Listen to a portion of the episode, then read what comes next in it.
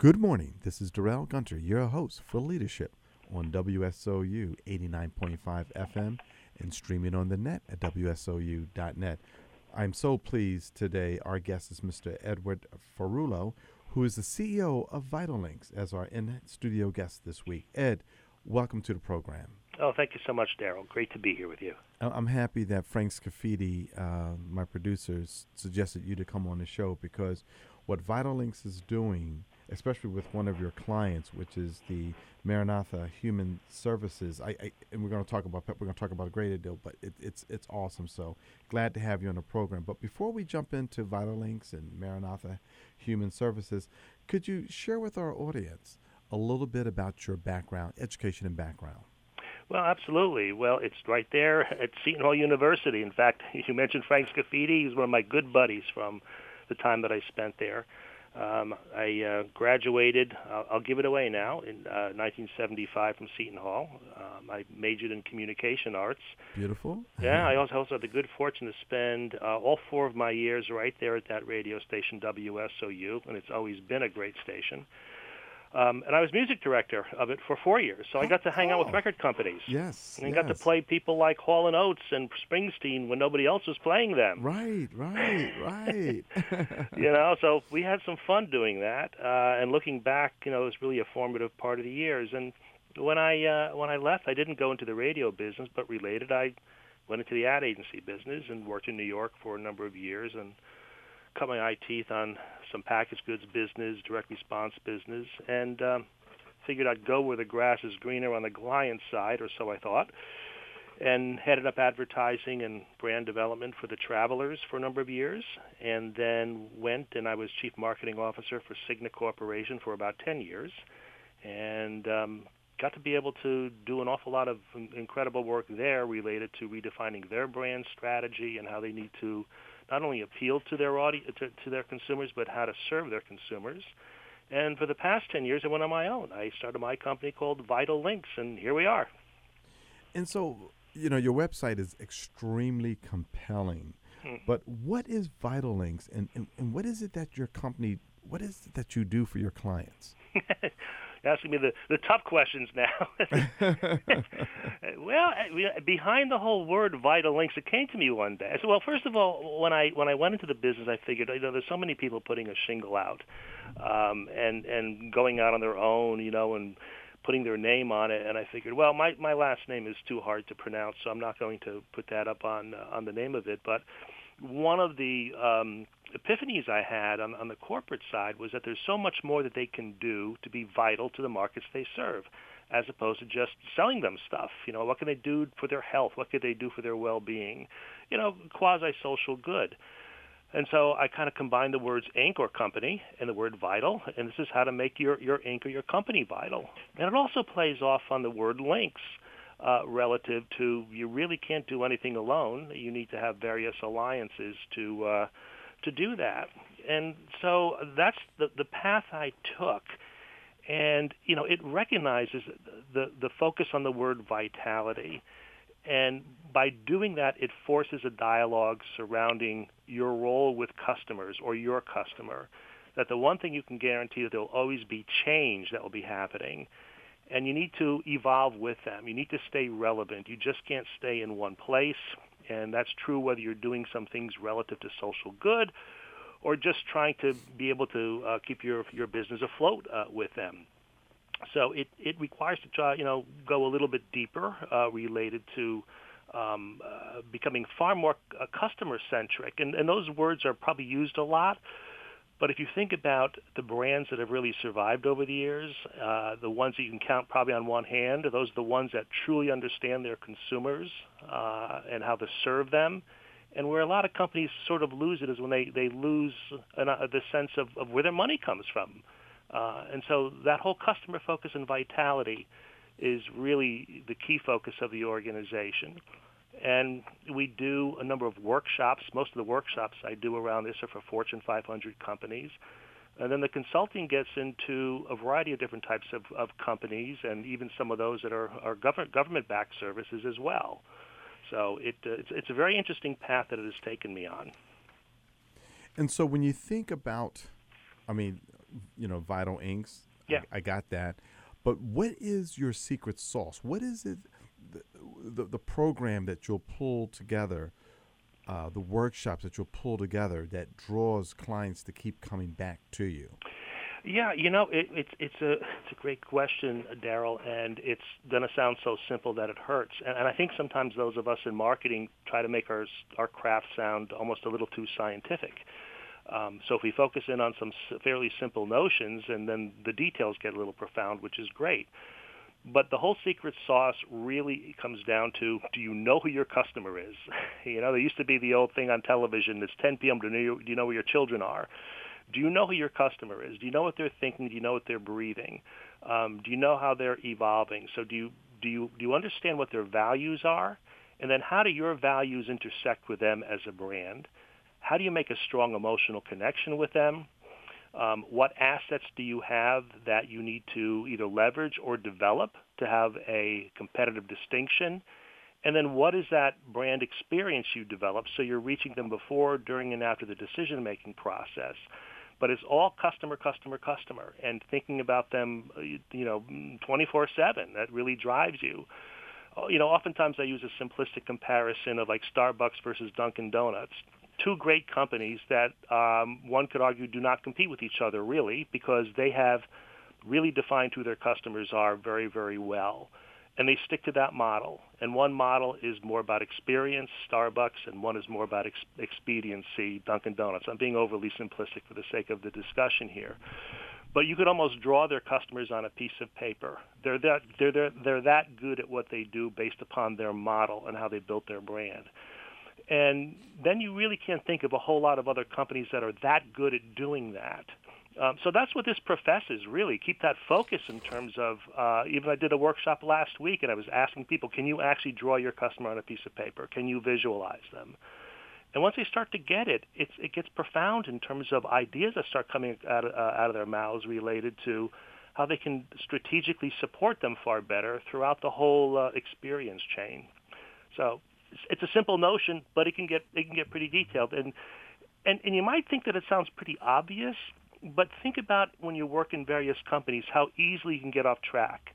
You're worried about the next meeting. What does my boss think? The CEO frowned at me, shareholder value. All those things that sort of get off, or I want to do something cool. All those things that become detractors from really serving customers extremely well. And so when you think about what's right in front of the CEO or the CMO or whoever's face in regards to the customer, why does this cloud appear that takes their eye off the ball, so to speak, and they don't see their customer or their client as they should? Because they're trapped in four walls, and what I'm saying even on this discussion, I will say, in the workshops that we do. And I often say that, listen, when I was on the corporate side, it was a great time. You did great work, but I didn't realize what I didn't know until I got out of there. And when I was there, I actually was pretty good at being able to, keep up with what was going on, because you do get sucked into, what are the politics of the moment? Who's in power, who may not be in power. These are all very real issues. I don't mean to make light of them at all. But those become your focus. And I kind of liken sometimes, when you're dealing inside a company, that you're in the middle of like this pre-Columbian map where, the world is flat. And if you go out too far, there's a bunch of dragons outside that are going to get you. So it's all of that stuff that happens inside that often is times is driving people's behaviors, but it's also driving some of the reward system that is there too. That's why what I just said before sounds simple, but it really isn't, because it's forcing an external focus when oftentimes the rewards are more based on internal matters. That makes sense? Absolutely. It makes me think of, how do you manage the water cooler talk? Wow, but it's even tougher now. How do you manage what they're blasting on each other's phones? Right. You know what? Part of it is to embrace it and recognize that it's there, and figure out that there may be a link into that you could find useful. So a quick example, and this goes back a ways.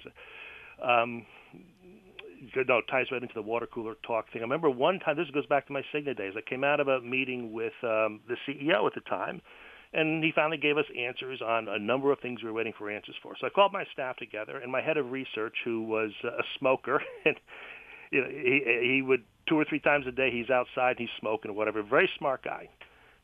Did a lot of research. I kind of went through all this stuff and then said, the CEO just decided all these things. He gets up, looks at me and goes, I'm going out to have a cigarette to find out what's really going on. And when he said that, I really got really mad at him. And I was going to, like, take him to task. But then I figured, wait a minute, you know what? He's right.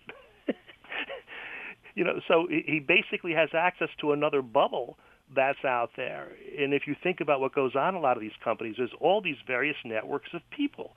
So people love to talk, and they love to gossip, and that's a fact of life. And I think if you're a leader, you have to accept the fact that no matter what you do, someone's going to be laughing at you, or they're going to be making fun of you, and you have to develop some thick skin, and part of that is their own defense mechanisms. But, you know, if you can sort of penetrate those smoker circles, so to speak, so I changed my tactic. I said, I got to stay closer to my research guy, not because he does such great research, but because he has access to what's really being said out there. That's right. And how long, can you share with us what a typical engagement, you know, what is the critical path of it from the time that you get the phone call, they want you to come in and do a pitch, and they accept it, and then you work them through your program? Yeah, well, you know, it's all over the lot, and it's very, very unpredictable. And I don't want to make the consulting side sound like it's nirvana, because it's got its own set of minefields you have to deal with. The larger the company, the longer it's going to take to reel them in.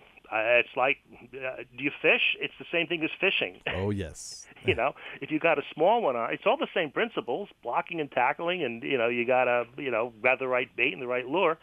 But the small ones, they'll bite more frequently, and you pull them in, but there's less to eat. The large ones will sometimes pull your arm off, and when you get them, it's kind of a trophy fish.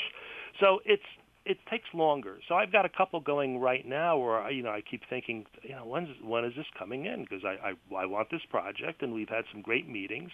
And then all of a sudden there's radio silence, and then all of a sudden out of nowhere, hey, yeah, come on back in. So I would say from beginning of conversations to actually starting an assignment, it could be 3 to 6 months. But usually what happens is they eat up so much of their time in selecting you that then you have a month or 6 weeks to get it done. But that's and then there's always time to do it over, right? That's right. That's right. But the best relationships are the ones that don't hire you under a panic. They're being thoughtful, and you know they want to dive into what you can really do for them, and are you a good chemistry fit? To me, that's of top importance, because I don't want to work with people that aren't a good chemistry fit. You know, life is too short for that now. That is so true. That is so true. Ladies and gentlemen, we are here with Mr. Edward Faruolo, who is the CEO of VitalInks LLC, and I'd like to pause and take a moment. There's a particular client that you have that's doing something very extra special, and I'm talking about Maranatha Human Services. Yeah. What are they doing that is so unique? Well, you know, Daryl, this is one of those issues, one of those things where, you know, this one came out of the sky. You know, I maybe it's Providence, my Seton Hall education. It came from a phone call from a client of mine and someone that I worked with before. What they do, they have a lot of different, let's call them group homes or setting up families for people with developmental disabilities. And they're in New York State. They're actually up in Poughkeepsie, and they're also in Queens, New York. So they've got both downstate New York City as well as upstate. I worked with them to help them get a grant from the state of New York and the Office of People with Developmental Disabilities that was looking for innovative solutions to help serve this market. And shelter is a big issue, period, and it's a big issue with folks with developmental disabilities. If they're not being cared for, if they don't have family members, it could add to the homeless population and so forth. Institutions are also very expensive. The group homes are expensive, and an economical alternative is to be able to find people who will bring the developmentally disabled into their homes to live. I don't like to use the words foster care model, but I guess that's probably the best way to really serve that up. So, and the model is titled Family Care out of New York State, but it's never been really published or promoted all that well. And so we got a grant to be able to do this and ran a very, very successful campaign. I put together the strategies. I put together the whole team.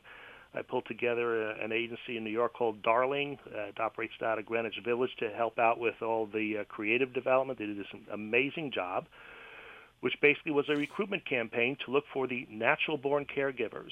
And, you know, we researched that market in terms of who would do this, who would be inspired to bring someone into their house with these types of disabilities to live and care for. And this was all happening, was initiated primarily during the whole, you know, presidential election when the divisiveness was even at a crescendo.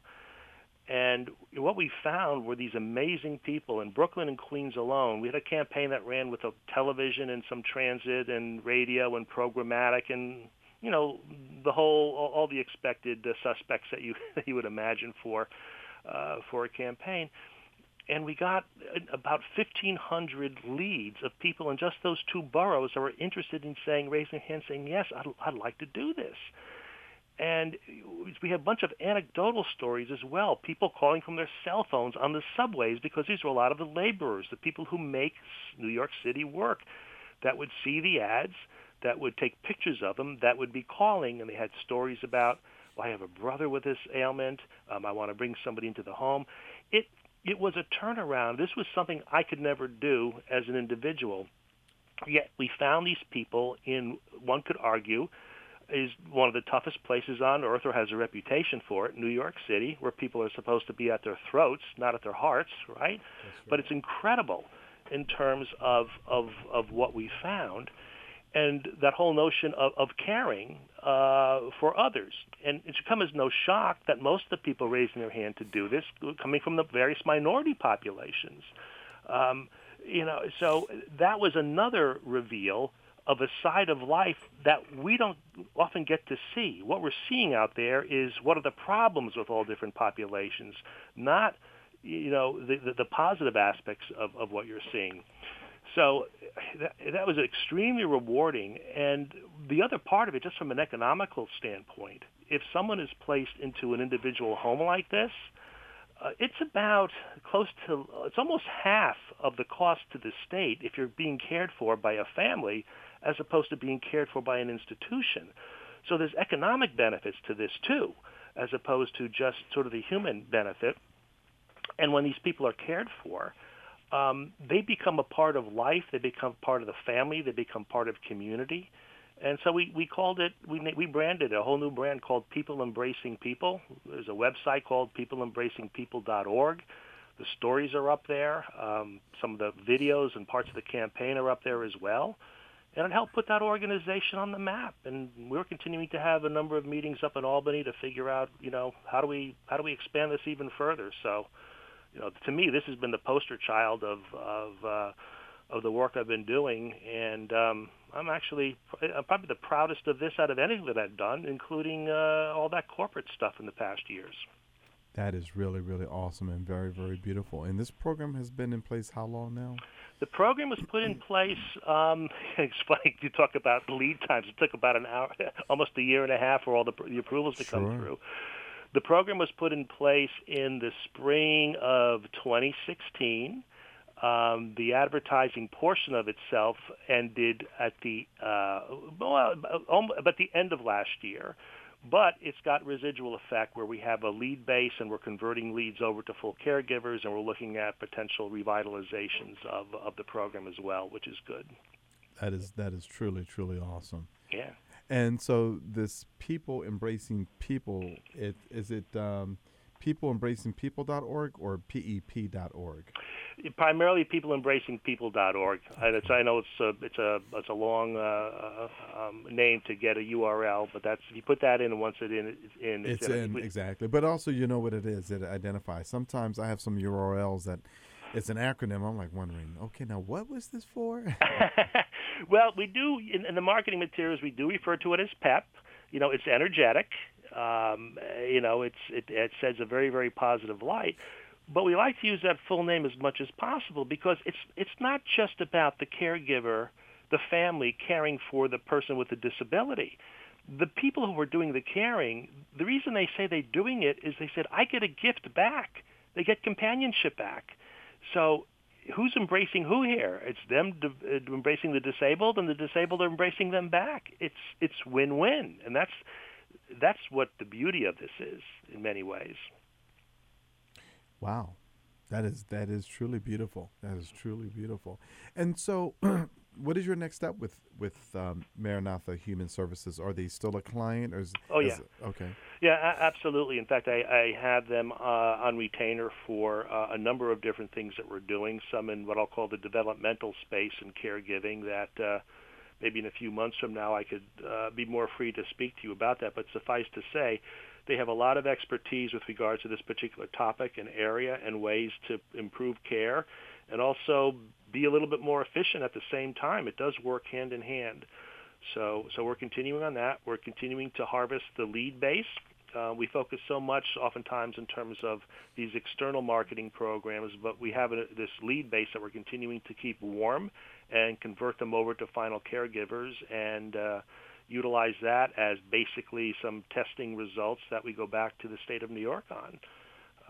We've got also a number of people that called in from New Jersey, obviously, because there's a lot of bleed over with media, but I don't think Jersey has the same program. Maybe it should. Connecticut should. That's right.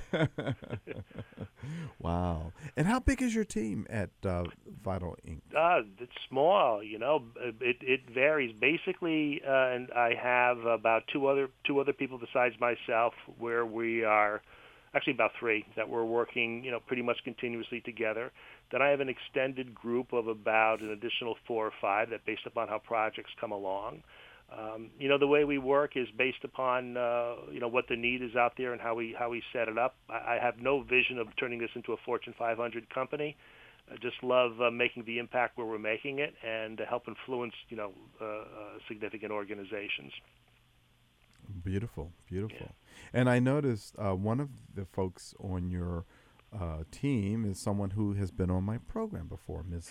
Ligia Buzon. Yeah, she's gonna freak when she finds out. It's great.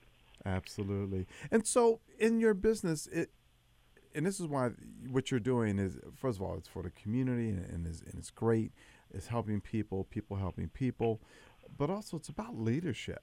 Yeah. And so, what advice would you give to anyone who desires to be a leader? What are some of the key traits that they need to possess, develop, display, etc.? Yeah. Well, first of all, you know, I know there's a lot of books that have come out on leadership, and a lot of people like to talk about it, but I think you fall into it. At least I did. And part of it was when I saw that there was great opportunities in one of the companies that I was working at, and no one was grabbing the ball to move forward, and there was like this fear going on. I figured, well, I just can't run and play, so I'm going to do it. And what I found through hindsight, which is always 20/20, is you have to have a few things. One is, you know, a sense of vision. I mean, you don't have to be like a Steve Jobs visionary, but you need to know where you want to go. You know, and then related to that, you need to have some flexibility. And by that I mean you might not get to where you need to go, but you can get close, or you can get a few steps in that direction. And I think related to that, too, is tenacity. Don't give up. I realized when I was on the corporate side that I kept hearing these hints from people saying, this program won't get approved, you know. And I said, well, no one's told me no yet. So do you have the courage to tell me no? Or if you didn't tell me no, then that means the door is still open. So tenacity, of course. And then the other aspect of leadership, and you're not seeing enough of it all around, is inspire.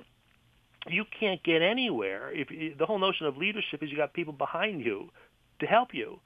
So you need to inspire them and make everything you have a mission, so you get others to join you in the challenge and to own it. So if you have employees or staff or other alliances that you're working with, that suddenly it's more than a paycheck for them. They want to do this project because it's great. All of a sudden, you're well on your way. And I'd say the last area is you have to be a little stupid.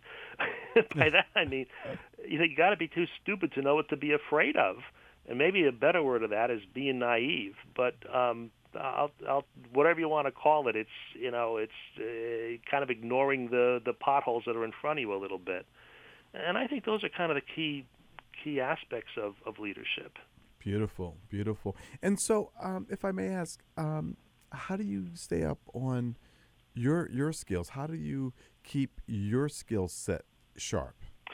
Yeah, that's a great question, because you know what? It's really tough now because things are changing so quickly. And, folks with years and years of experience aren't necessarily given the credit for their knowledge. They're kind of considered, well, what do you know? So you have to stay on top on a lot of things. So, read and observe. It doesn't even have to necessarily be the best book on earth. Just kind of pay attention to what's out there. If you're at the mall, if you're at the movies, if you're bowling, look at what other people are doing. Take it in. Be a voyeur a little bit and see what they're up to. What are they really paying attention to? That was one of the research things I once had a bunch of my people do. I said, you got to get out and just go bowling or go for a walk or ride subways and listen to people and do that kind of thing. The other aspect of it, too, is with the workshops that I do. A, you have to stay on top of things. But secondly, while you're doing the workshops, I'm learning from them. I'm because I facilitate, and as some of my clients are working on various topics and solutions, I'm learning from them as much as they're learning from me. So it becomes sort of a win-win related to that. It is certainly a mutual benefit to that. Yeah, it is. And health-wise, you have to keep your energy up, no doubt, because you're constantly probably traveling. Yeah. How do you maintain a healthy diet while on the road? A healthy diet on the road, or how about a healthy diet period? That's a challenge. That really is a challenge. It's funny because when I'm on the road and I'm doing these workshops, I mean, if you get done with them, you want to reward yourself, right? So then it's like, let me have, a Manhattan and a steak. And then you realize, what did I do that for? Now I feel miserable. It's moderation. I think, in terms of health, what I try to do eating-wise is to try to keep the carbs low as much as possible. Rest when you can. I'm usually up pretty early, and I can do a lot between like 8 a.m. or 7 a.m. and 1 p.m., but maybe it's a European thing that we have in our DNA. Between like 1 and 4, if I was loud myself, I could probably go to sleep. But then I wake up again around this time. There you go. Yeah. Edward, believe it or not, we are out of time. And oh, my goodness. What I would like to do is for the next 30 seconds, if you can leave our audience with one parting thought that you think would be very beneficial to them. I would say, one parting thought is, if you got it in your heart, go for it. And no matter where you're working, no matter what you're doing, it's not about you. It's about your customer. It's whoever you're serving. So constantly think about what role you play in serving others. And I think that aligns with the Seton Hall message, too. Has it yet forward, yes. Yeah, ladies and gentlemen, we are here with Mr. Edward Faruolo, who is the CEO of VitalInks. Edward, thank you for coming on the program. Oh, thank you so much, Darrell. This has been a pleasure. Ladies and gentlemen, that wraps it up for this weekend on Leadership with Darrell Gunter. Remember, if you missed any part of this broadcast, you can catch it on iTunes U under the iTunes podcast. Look for Leadership, Seton Hall University, and Leadership with Darrell Gunter.